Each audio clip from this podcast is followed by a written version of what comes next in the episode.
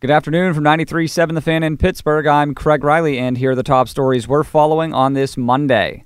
The Pirates have benched Starling Marte for not hustling. Marte said through a translator how this went down. Station was basically concerning him the way that I ran at first, you know, and him just pointing out that I understand you slip, but I would like to see some effort still running down the first. And he completely understands. Uh, Marte completely understands, you know, the the manager's point of view and all of that. Marte said he had slipped and didn't want to injure himself and wants to stay healthy. Hurdle said the fans and other teammates noticed. They're well aware of, of, of that, and I think there was a number of guys that uh, encouraged him and challenged him yesterday when he got back in the dugout, so it's all part of it. Josh Harrison is not fully healthy and will sit tonight with Kevin Newman starting at second, Adeiny Hechavarria at short, and Adam Frazier in center, with Chris Archer starting for the Bucs and Bryce Wilson starts for Atlanta. Wilson's making his major league debut. Meanwhile, the Pirates recalled pitcher Steven Brault today. The Bucs starting the day five and a half behind the Brewers, Phillies, and Rockies. Milwaukee hosts the Reds tonight.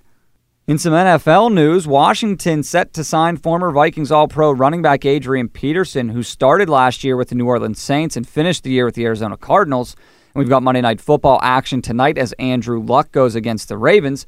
Meanwhile, the Steelers are off today and return to practice tomorrow. They host the Titans Saturday afternoon. Down in the college ranks, three teams got votes to be number one in the preseason AP poll Alabama with 42, Clemson with 18, and Paul Chryst Wisconsin team with one.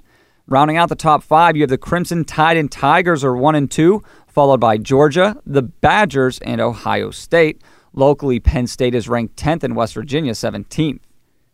And we wrap things up with a record tying eighth West Penn amateur for Sean Knapp, the same number as H.C. Fownes, who was a founder of Oakmont Country Club. I'm Craig Riley for 93.7 The Fan.